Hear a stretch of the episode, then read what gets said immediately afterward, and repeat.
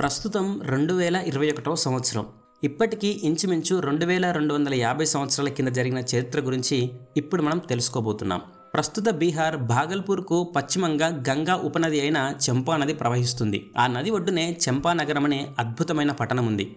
అన్ని రకాల వస్తువులకు లోటు లేకుండా ఎందరో ధనవంతులు వర్తకులతో నిత్యం రద్దీగా ఉండే మహా సంపన్న నగరం అది.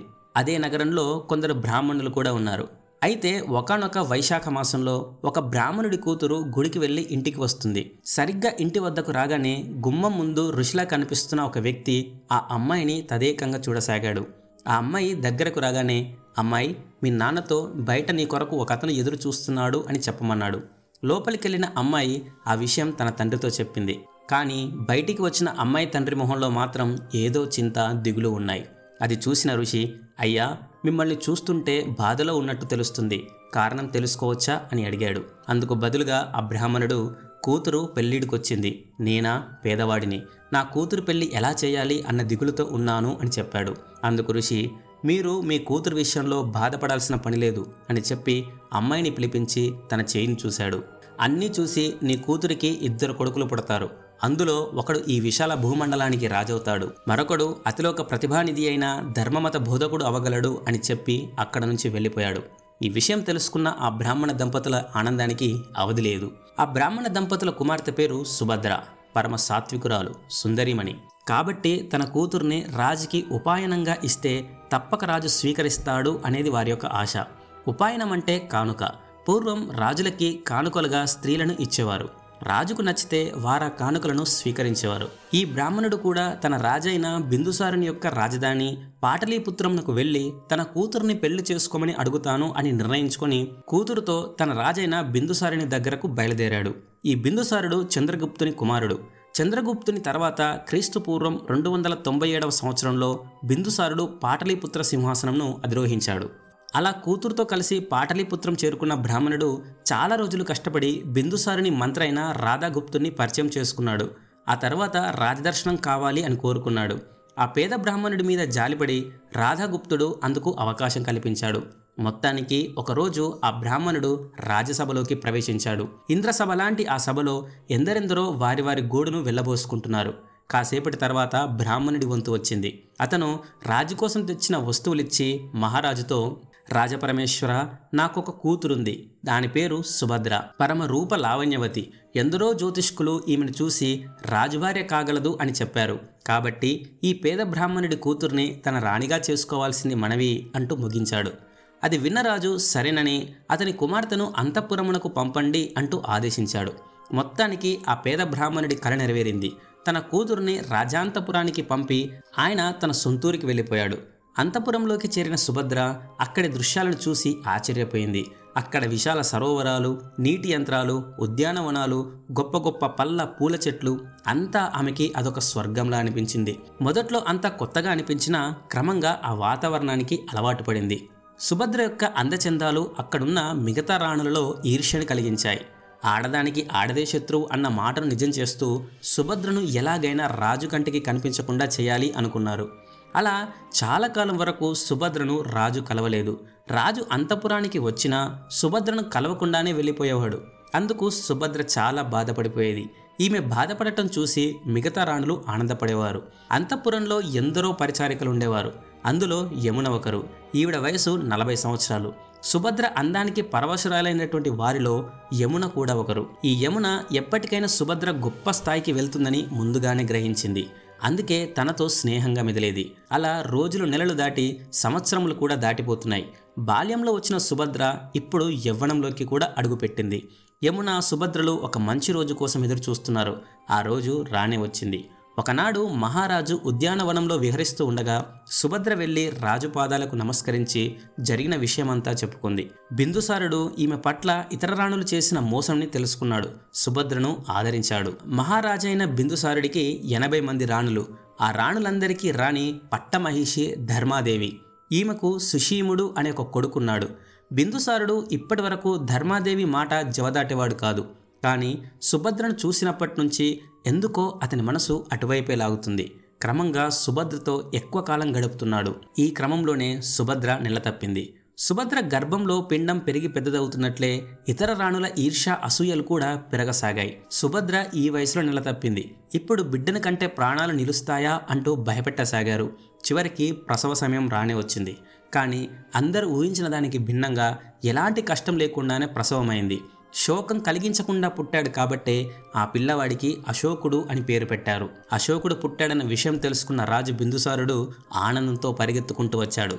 కానీ అశోకుడిని చూడగానే ఆయన ఆనందమంతా ఆవిరైపోయింది. మొహంలో నవ్వు మాయమైపోయింది. ఏదో నామమాత్రంగా అక్కడున్న వారికి కానుకలిచ్చి వెళ్ళిపోయాడు. ఇదంతా సుభద్ర గమనిస్తూనే ఉంది. బిందుసారుడు అలా వెళ్ళిపోవడానికి ఒక కారణం కూడా ఉంది.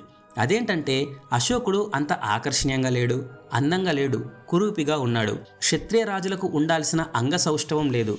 పైగా తెల్ల రంగులో కాకుండా కాస్త నలుపు రంగులో ఉన్నాడు. అందుకే అతను ఆ పిల్లాడిని చూసి చూడడంతోనే వెళ్ళిపోయాడు. బిందుసారునికి వందకు పైగా పుత్రులున్నా పట్టమహిషి ధర్మాదేవి పుత్రుడైన సుషీముడంటేనే అతనికి చాలా ఇష్టం. అన్నీ తెలిసి బాధను దిగమింగుకుంటున్న సుభద్ర తన కొడుకైన అశోకుడిని ప్రేమగా పెంచసాగింది. వయస్సు జ్ఞానం వచ్చిన తర్వాత అంతఃపుర బాలలతో ఆడుకుంటున్న అశోకుడిని మిగతా పిల్లలు ఏడిపించేవారు. అందరూ అతడిని దూరం పెట్టేవారు. బిందుసారుడు కూడా అశోకుని అసహించుకునేవాడు. కానీ సుభద్రది ఏమీ చేయలేని స్థితి. బిందుసారుని యొక్క కొడుకులు పెద్దవాళ్ళైన తర్వాత వాళ్ళు నేర్చుకున్న ప్రజ్ఞాపాఠవాలను గురించి పరీక్ష పెట్టాలనుకున్నాడు. అందుకు ఒక విశాల మైదానం కూడా ఏర్పాటు చేశాడు. కానీ ఈ పరీక్షల్లో అశోకుడికి స్థానం లేకుండా చేయాలి అన్నది బిందుసారుని యొక్క ఆలోచన. అందుకే ఈ విషయాన్ని అశోకునికి కానీ అతని తల్లైన సుభద్రకు కానీ చెప్పలేదు. కానీ చివరికి సుభద్రకి విషయం తెలిసి అతన్ని పంపించింది. ఉన్న గుర్రాలు ఏనుగులు అన్నీ ఖాళీ అయిపోవడంతో మిగిలిన ముసలి ఏనుగు మీదే బయలుదేరాడు అశోకుడు. అప్పటికే పరీక్ష మొదలైంది. అందరినీ చిత్ర విచిత్ర ప్రశ్నలు అడుగుతున్నాడు పింగళ వత్సజీవుడు అనే ఒక ఋషి. ఇక అశోకుడి వంతు. పింగళుడు అడిగిన వాటన్నిటికీ అశోకుడు అత్యంత వేగంగా తడుముకోకుండా సమాధానాలు ఇస్తున్నాడు. పరీక్ష పూర్తయింది ఇక ఫలితాల వంతు. అక్కడ అశోకుడే అందరికన్నా ఎక్కువ సమాధానాలు ఇచ్చిన వ్యక్తి. అంతేకాదు అశోకుడే స్పష్టమైన విజేత కూడా. ఈ విషయం ప్రత్యేకంగా చెప్పాల్సిన పని లేదు. కానీ దాన్ని బయటకు చెప్పే సాహసం ధైర్యం ఎవరికీ లేదు. ఎందుకంటే అశోకుడు రాజుకు నచ్చని విషయం బహిరంగ రహస్యమే. కానీ రాజుని ఎదిరించే సాహసం ఎవరు చేస్తారు? ఆఖరికి పింగళవత్సుడు కూడా అశోకుడే విజేత అని సూచనప్రాయంగా చెప్పాడు. ఇదిలా ఉండగా బిందుసారుని యొక్క తండ్రి చంద్రగుప్తుడు. ఆయన తన రాజ్యాన్ని చాలా వరకు విస్తరించాడు. ఆ కాలంలో తక్షశిల మగధ రాజ్యంలో భాగంగా ఉండింది. కానీ బిందుసారుని కాలంలో తక్షశిలలోని సామంతరాజులు గొడవలు పడటం వలన ప్రజలలో కల్లోలం రేగింది. రోజు రోజుకి గొడవలు పెరుగుతుండటంతో మహారాజైన బిందుసారుడు తక్షశిలలో శాంతిని ఏర్పరచాలి అని అనుకున్నాడు. దీనికోసం తన కొడుకైన సుషీముడిని పంపాలి అని నిర్ణయించుకున్నాడు. ఎందుకు అనంటే బిందుసారుని తర్వాత తన రాజ్యాన్ని సుషీముడికే ఇవ్వాలి అనేది బిందుసారుని యొక్క కోరిక. ఇందుకోసం సైన్యంతో సహా సుషీముడిని తక్షశిలకు పంపాడు. కానీ అక్కడ కొన్ని రోజులున్న సుషీముడు వారిని అదుపు చేయలేక ఒప్పించలేక తిరిగి స్వదేశం వచ్చాడు. సుషీముడు ఖాళీ చేతులతో తిరిగి వచ్చాడని తెలుసుకున్న బిందుసారుడు ఈసారి అశోకుడిని పిలిపించి శాంతి స్థాపనకై తక్షశిలకు వెళ్ళాల్సింది అని ఆజ్ఞాపించాడు. కానీ సుషీముడికి ఇచ్చినట్లుగా సైన్యం వివిధ రకాల అస్త్రాలు మాత్రం అశోకుడికి ఇవ్వలేదు. సాధారణ పౌరుడిలా వెళ్ళిన అశోకుడు అక్కడ ప్రజల బాధలు విని సామంతరాజులతో కలిసి చర్చించి గొడవలు తగ్గడానికి కావలసిన చర్యలు తీసుకొని మొత్తానికి అల్లర్లను సద్దుమనిపించాడు. తన యాత్రను విజయవంతంగా ముగించుకొని తిరిగి స్వదేశానికి వచ్చాడు అశోకుడు. దీంతో అంతవరకు అశోకుడిపై ఉన్న అభిప్రాయాలన్నీ బిందుసారునికి పటాపంచలైపోయాయి. పదహారేళ్ళ అశోకుడు గొప్ప కార్యం సాధించినందుకు గాను అతనిపై ప్రేమాభిమానాలు క్రమక్రమంగా పెరగసాగాయి. అశోకుడు తక్షశిల నుంచి తిరిగి వచ్చే నాటికి ఉజ్జయిని మండలమును పరిపాలించడానికి రాజప్రతినిధిగా సమర్థుడైన వ్యక్తి కోసం ఎదురు చూస్తున్నాడు బిందుసారుడు. తన వద్ద ఉన్న వాళ్ళలో అంత సామర్థ్యం ఉన్నా బిందుసారునికి మాత్రం వారికి ఆ పదవినివ్వటం నచ్చలేదు. చివరికి అశోకుడే అన్ని విధాలుగా ఆ రాజప్రతినిధి స్థానానికి అర్హుడని నిర్ణయించి అతడిని ఉజ్జయిని మండలానికి పంపాడు. ఇప్పుడు అశోకుడు ఉజ్జయిని మండలానికి రాజప్రతినిధి అయ్యాడు. అక్కడ ఆనందంగా రాజ్యాన్ని ఏలుతున్నాడు కొన్ని నెలల తర్వాత విదిశా నగరానికి చెందిన ఒక వ్యాపారి కూతుర్ని పెళ్ళి చేసుకున్నాడు అశోకుడు. ఇక్కడ అశోకుని రాజ్యం హాయిగా సాగిపోతుంటే అక్కడ పాటలీపుత్రంలో పరిస్థితులు అంతగా బాగలేవు. యువరాజు సుషీముడు మంత్రులను అగౌరవంగా చులకనగా చూసేవాడు. అతని ప్రవర్తన అందరికీ భయాన్ని కలిగించేది. ఎందుకంటే ఇతడు ఇప్పుడే ఇలా ఉన్నాడంటే భవిష్యత్తులో రాజైతే తమ పరిస్థితి ఏంటి దేశ పరిస్థితి ఏంటి అంటూ భయపడేవారు మంత్రులు. తక్షిలలో శాంతి స్థాపన తరువాత సుషీముడు అక్కడ రాజప్రతినిధిగా కొనసాగుతున్నాడు. మరోవైపు ఉజ్జయిని నగరంలో అశోకుడున్నాడు. మరోవైపు బిందుసారుని యొక్క ఆరోగ్యం వ్యాధి వల్ల క్షీణిస్తుంది. అనారోగ్యంతో ఉన్న బిందుసారుడు చివరి సమయాల్లో సుషీముడిని పిలిపించమని ఆజ్ఞాపించాడు. ఎందుకంటే బిందుసారుడు ఇక బ్రతుకుతాడన్న ఆశ లేదు. తన మరణం తర్వాత అతని సింహాసనం తన కొడుకైన సుషీమునికే దక్కాలి అన్నది తన యొక్క కోరిక. కానీ మంత్రులెవరికి సుషీముడు రాజవటం ఇష్టం లేదు. అందుకే వారందరూ అశోకుడికే పట్టం కట్టాలని నిర్ణయించుకున్నారు. మహారాజైన బిందుసారుడు యాభై సంవత్సరాలు రాజ్యం చేసి క్రీస్తు పూర్వం రెండు వందల డెబ్బై రెండు సంవత్సరంలో కాలం చేశాడు. కానీ అతని చివరి కోరిక మాత్రం నెరవేరలేదు. మంత్రులందరూ నిర్ణయించుకున్నట్టుగానే అశోకుణ్ణి రాజును చేయాలనుకున్నారు.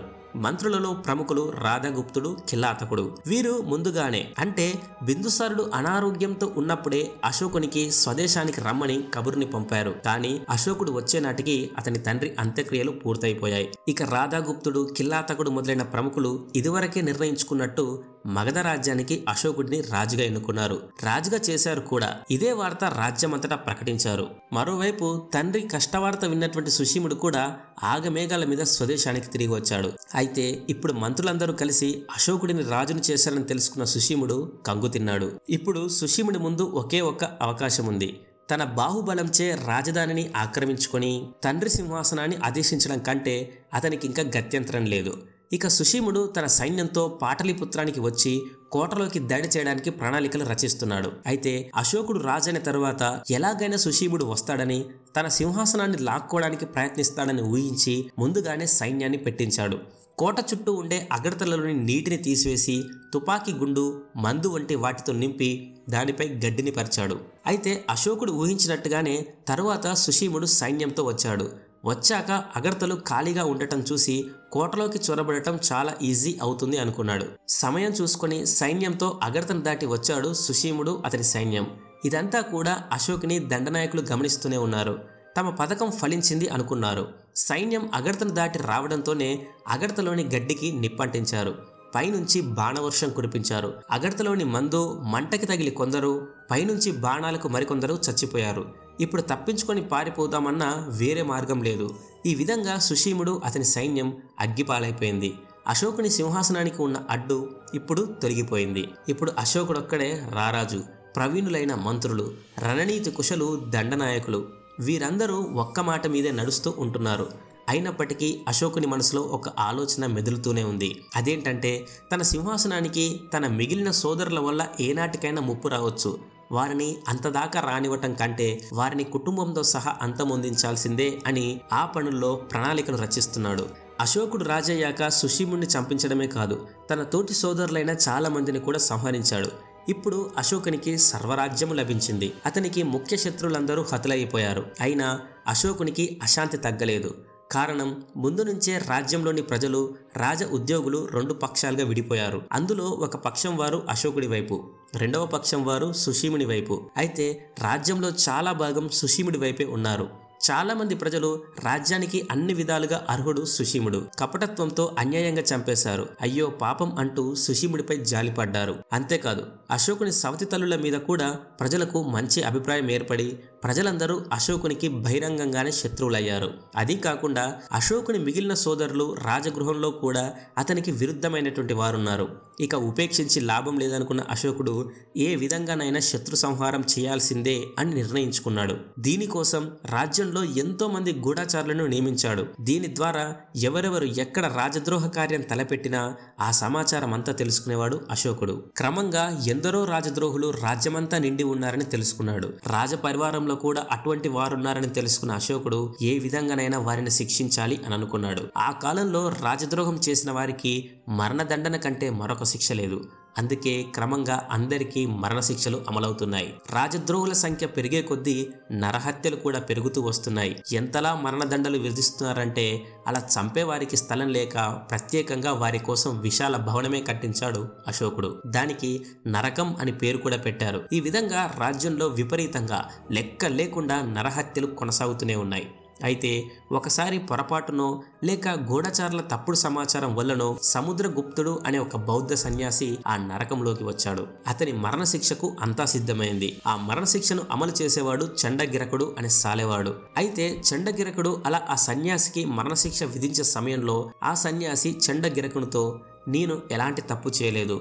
నాకు కొంత గడువిస్తే నేను నా నిజాయితీని రుజువు చేసుకుంటాను అని అన్నాడు. నిజంగానే ఆ సన్యాసి మొహంలో నిజాయితీ కనపడింది. అతని ప్రవర్తన కూడా అనుమానం లేకుండా ఉంది. దీంతో చండగిరకుడు ఆ సన్యాసికి కొన్ని రోజులు గడివిచ్చాడు. ఈ సమయంలోనే ఆ సన్యాసి యొక్క యోగబలం తెలిసింది. అతను మామూలు వ్యక్తి కాదని తెలుసుకున్న సైనికులు ఈ విషయాన్ని రాజైన అశోకుని చెవిలో పడవేశారు. విషయం తెలుసుకున్న అశోకుడు అక్కడికి వెళ్ళాడు. బౌద్ధ సన్యాసి నిరపరాధి అని సప్రమాణంగా నిరూపితమైంది దీంతో తన తప్పు తెలుసుకున్న అశోకుడు తన అపరాధానికి క్షమించమని ప్రార్థించి అతన్ని విడుదల చేయించాడు. అయితే అదే సమయంలో చండగిరకుడు రాజు వద్దకు వచ్చి మహారాజా ఇంతకు ముందు కూడా ఎందరో మేము ఎలాంటి అపరాధం చేయలేదు అని అంటున్నా వారిని అత్యంత కిరాతకంగా తలలు నరికి చంపాను. అందులో ఎందరో కొందరు నిరపరాధులై ఉండవచ్చు కదా అని అన్నాడు. వారికి అన్యాయంగా శిక్ష పడినట్టే కదా అని కూడా అన్నాడు. ఈ మాటలతో అశోకుడు ఆలోచనలో పడ్డాడు. ఇంతవరకు తాను చేసిన పనంతా రాక్షస కార్యంలా అనిపించింది. వెంటనే అటు నుంచి రాజద్రోహులకు మరణశిక్ష తప్పింపజేసి వారి తప్పుకు తగిన శిక్షను విధించనారంభించారు. అంతేకాదు రాజద్రోహులను శిక్షించడం కోసం పెట్టిన నరకమును కూడా నిలమట్టం చేయించాడు అశోకుడు. ఆ బౌద్ధ సన్యాసి యోగబలాన్ని కల్లారా చూసిన అశోకుడు నెమ్మదిగా బౌద్ధ ధర్మం బౌద్ధ సన్యాసుల యోగబలమును గురించి తెలుసుకోవడం ప్రారంభించాడు. అశోకుని రాజ్యలోభ కారణంగా అనేక మంది అపరాధులు నిరపరాధులు శత్రువులు మిత్రులు తనవారు పరాయివారు ఎందరో కరకు కత్తులకు బలైపోయారు. రక్త ప్రవాహంలో నాలుగు సంవత్సరాలు ఈ విధంగా గడిచిపోయాయి. ఈ రాజ్యకాంక్షలో తండ్రి మరణం గురించి బాధపడటానికి కూడా అశోకుడికి అవకాశం దొరకలేదు. రాజరక్షణకై ఎవరినైనా చంపటానికి వెనకాడలేదు. ఇన్నాళ్ళకు పట్టాభిషేక మహోత్సవం జరపాలని ఆలోచన వచ్చింది అశోకుడికి. నెమ్మదిగా జనాలు తమ శోక తాపములు మర్చిపోసాగారు. వారి వారి పనుల్లో నిమగ్నమైపోయారు. నగరంలో శాంతి నెలకొన్నాక అంగరంగ వైభవంగా అశోకునికి పట్టాభిషేకం ఘనంగా జరిగింది. సార్వభౌముడైన అశోకుని ప్రతాపం అన్ని దిక్కులకు వ్యాపించసాగింది. ఇప్పుడిక దిగ్విజయాత్ర చేయాలనుకున్నాడు. కొద్ది కాలంలోనే అందుకు కావలసిన వాటన్నింటినీ సిద్ధం చేయించాడు కూడా. మగధ దేశాధిపతి అయిన అశోకుడు ఇప్పుడు కళింగ దేశంపై దండయాత్రకు సిద్ధమయ్యాడు. అప్పటికి కళింగ దేశాన్ని పరిపాలించే రాజు అశోకునికి లొంగలేదు. అంతేకాదు కళింగ దేశం ఎంతో ప్రశాంతమైన నగరం. ఇక్కడి ప్రజలు ఎంతో కళా నైపుణ్యం కలిగిన వారు. వివిధ దేశాలతో వాణిజ్య సంబంధాలు కూడా కలిగి ఉన్నారు. అంతేకాదు ఈ రాజ్యానికి ముఖ్యమైన రేవు పట్టణాలు బలమైన నౌకాదళం ఉండటం కూడా దండయాత్రకి ముఖ్య కారణం. ప్రస్తుతం కళింగ రాజ్యాన్ని నందవంశం వారు పరిపాలిస్తున్నారు. అయితే అశోకుని ముత్తాత చంద్రగుప్త మౌర్యుడు కళింగ రాజ్యాన్ని ఆక్రమించడానికి ప్రయత్నించి విఫలమయ్యాడు. అందుకే అశోకుడు పట్టాభిషిక్తుడైన వెంటనే కళింగ రాజ్యాన్ని గెలవాలని ముందే నిర్ణయించుకున్నాడు. ప్రస్తుత ఒడిశా తీర ప్రాంతాన్నే అప్పట్లో కళింగ రాజ్యంగా పిలిచేవారు. ఇక మొత్తానికి యుద్ధం ప్రారంభమైంది. యుద్ధంలో ఎన్నో ఏనుగులు గుర్రాలు మనుషులు చనిపోతున్నారు. భీకరంగా యుద్ధం సాగుతుంది. కళింగ సేనలు అశోకుని సేనలను చీల్చి చెండాడుతున్నాయి. అయినా అశోకుని సైన్యం ఏమాత్రం తగ్గట్లేదు. కొన్ని రోజుల తర్వాత చివరికి ఆ భీకర యుద్ధంలో విజయం అశోకుడినే వరించింది. ఆ విశాల రాజ్యమంతా అశోక్ ఆధీనమైపోయింది యుద్ధం ముగిసింది. కానీ దేశమంతా జనశూన్యమైపోయింది. అశోకుడు గుర్రం మీద రణరంగమంతా కలియ తిరిగాడు ఎక్కడ చూసిన శవాలు గుట్టలుగా పడి ఉన్నాయి. ఆ దృశ్యమంతా అశోకుడికి బాధ కలిగించింది. నా రాజ్యాకాంక్ష వల్ల ఎందరో జనాలు చనిపోయారు కదా అంటూ లోపల చింతిస్తున్నాడు. తిరిగి మరలా కళింగ రాజ్యంలో ఆ రాజునే నియమించి స్వదేశానికి తిరిగి వచ్చాడు అశోకుడు. కానీ రాజు మనసు ఏదో ఆలోచిస్తుంది. తెలియని చింత దిగులు వేధిస్తున్నాయి. ఒకనాడు అశోకుడు తన భవనంలో పచారులు చేస్తున్న సమయంలో కాషాయ వస్త్రాలు ధరించి చేతిలో కమండలంతో ఒక యువకుడు పాటలు పాడుకుంటూ వెళ్తున్నాడు. ఆ బాలుడిని తదేకంగా చూస్తూ ఉండిపోయిన రాజు కాసేపటికి తేరుకొని ఆ బాలుడిని పిలిపించుకున్నాడు. అతడు దారిలో పాడుతూ పోయిన పాటను పాడించుకున్నాడు అశోకుడు. ఆ పాటను వింటూ అశోకుడు మైమర్చిపోయాడు. వేదాంతం బోధించే ఆ పాట అశోకుడిలో ఏదో మార్పు తెచ్చింది. ఆ రోజు నుంచి అశోకుడు తన జీవితాన్ని బౌద్ధ ప్రచారం నందే గడపాలని గట్టిగా నిర్ణయించుకున్నాడు. బౌద్ధ ధర్మాలచే ప్రభావితమైన అశోకుడు నెమ్మదిగా నిశితంగా ఆలోచించసాగాడు. అతడిప్పుడు సార్వభౌముడు అయ్యుండి కూడా విలాసాలపై తృప్తి కలగట్లేదు. వైరాగ్య భావాలు మదిలో మెదులుతున్నాయి. అతనిలో మార్పులు నెమ్మదిగా చోటు చేసుకుంటున్నాయి. మొదటగా తన ఆహారంలో మార్పు చేయాలనుకున్నాడు. రాజు ఆహారం కోసం ఎన్నో పక్షులు జంతువులు చనిపోతున్నాయని తెలుసుకున్నాడు. వెంటనే ఇక నుంచి తన ఆహారంలో ఎటువంటి పక్షి జంతువులు ఉండకూడదు అని ఆజ్ఞాపించాడు. ఆ మూగ ప్రాణాలని నా ఆహారం కోసం బలి చేయడం ఇష్టం లేదని చెప్పాడు. అంతేకాదు ఆ కాలంలో రాజుల ఆనందం కొరకు జంతువులకు జంతువులకు మధ్య పక్షులకు పక్షులకు మధ్య పోటీలు నిర్వహించేవారు. ఇందులో ఎన్నో అమాయక మృగాలు గాయాలు తిని చనిపోయేవి కూడా. ఇప్పుడు అలాంటి వాటిని తలుచుకుంటేనే అశోకునికి జాలి దయ కలుగుతున్నాయి. అందుకే జంతువుల మధ్య పోటీలను కూడా రద్దు చేశాడు. వేటను కూడా ఆపివేశాడు. క్రమంగా భోగ విలాసాలు హింసా క్రీడలు వ్యసనములు అన్నింటినీ విడిచిపెట్టసాగాడు. బౌద్ధ ధర్మంపై విశేష ప్రేమను కలిగిన అశోకుడు రాజ్యమంతా బౌద్ధమయమైతే బాగుంటుంది అనుకున్నాడు. క్రమంగా బౌద్ధ మతాన్ని వ్యాప్తి చేస్తున్నాడు. ఆ కాలంలో బౌద్ధ మతానికి అధికారిగా ఉపగుప్తుడు అనే ఒక వ్యక్తి ఉండేవాడు. అయితే అదే బౌద్ధ మతానికి చెందినవారు కొందరు బౌద్ధ మతంలోని లోపాలని ఎత్తు చూపుతూ ఉండేవారు.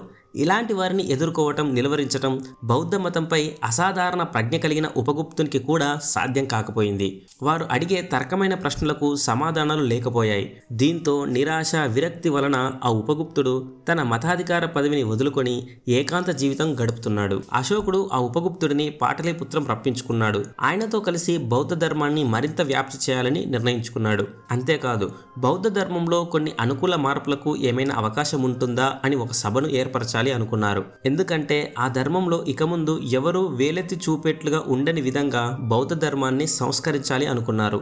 ఇక దానికోసం ఒక సభని ఏర్పాటు చేశారు. ఉపగుప్తుడు అధ్యక్షుడిగా ఉండి ఎందరో పండితులు శాస్త్రజ్ఞులు మొదలైన వెయ్యి మంది బౌద్ధ మతాధికారులు అక్కడికి వచ్చారు. అశోకుడు ఆ సభలోని అందరికీ తొమ్మిది నెలల గడివిచ్చాడు. తొమ్మిది నెలలు గడిచిన తర్వాత ఆ బౌద్ధ మతాధికారులంతా బౌద్ధ మతంలోని దురాచారాలన్నిటిని తొలగించి విశుద్ధ ధర్మసూత్రాలను తిరిగి లిఖించారు. ఇదే త్రిరత్న గ్రంథము. ఇది అశోకుని జీవితంలో మహా సంస్కరణ సభా విషయం. చిరస్మరణీయం కూడా. ఆ సభ నుంచే అశోకునికి ఉపగుప్తునికి చక్కని స్నేహం ఏర్పడింది. ఇద్దరు కూడా బౌద్ధమత విషయాలు చర్చించుకుంటూ బుద్ధదేవుని అడుగుజాడల్లో నడుస్తున్నారు.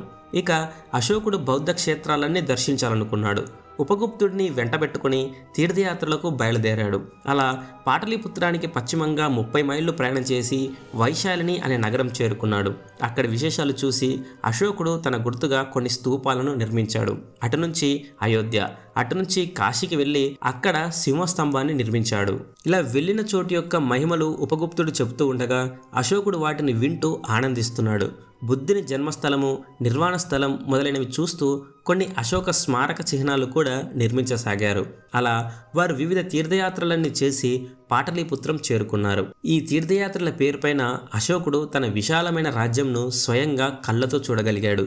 దీంతో ఎక్కడ చెరువులు త్రవ్వించాలి ఎక్కడ రాజమార్గాలు నిర్మించాలి ఎక్కడ ఆనకట్టలు కట్టాలి అనే విషయాలు తెలుసుకున్నాడు. అంతేకాదు వివిధ ప్రాంతాలలోని ప్రజల జీవన విధానం కూడా కళ్ళార చూశాడు.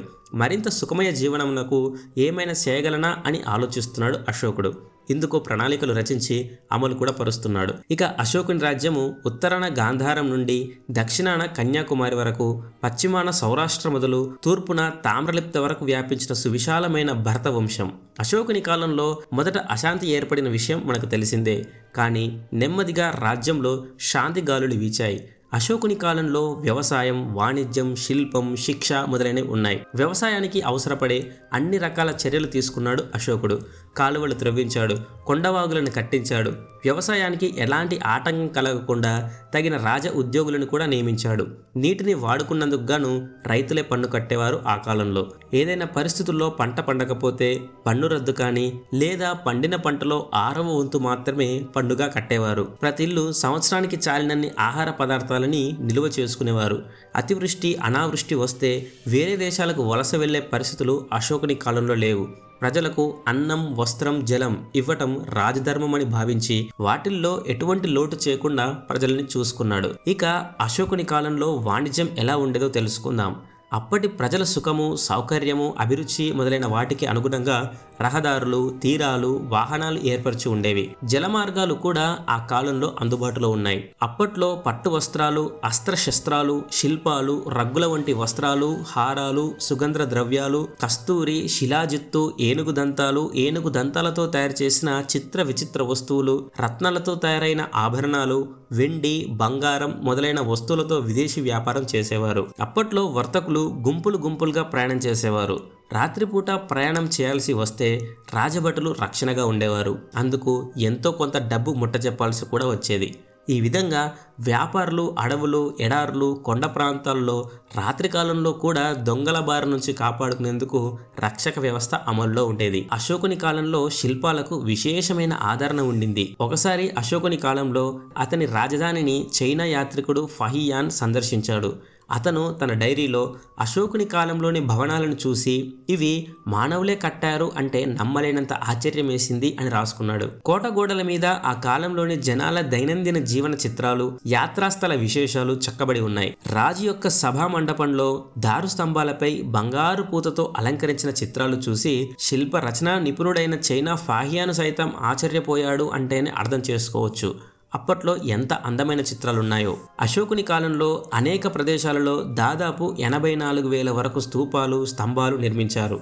అశోకుని కాలంలో నలంద తక్షశిల మొదలైనవి ప్రధానమైన విశ్వవిద్యాలయాలు. అక్కడికి చదువుకోవడానికి వచ్చే విద్యార్థుల యొక్క పోషణ మహారాజులే చూసుకునేవారు. వారికి గదులు భోజన సదుపాయాలు మొదలైనవి అన్నీ కూడా వారే చూసుకునేవారు. అశోకుని కాలంలో విద్యకు పండితులకు విశేషమైనటువంటి ఆదరణ ఉండింది. ఇక క్రమంగా అశోకుడు వృద్ధాప్యంలోకి అడుగుపెట్టాడు. అశోకునికి చాలా మంది రాణులున్నారు.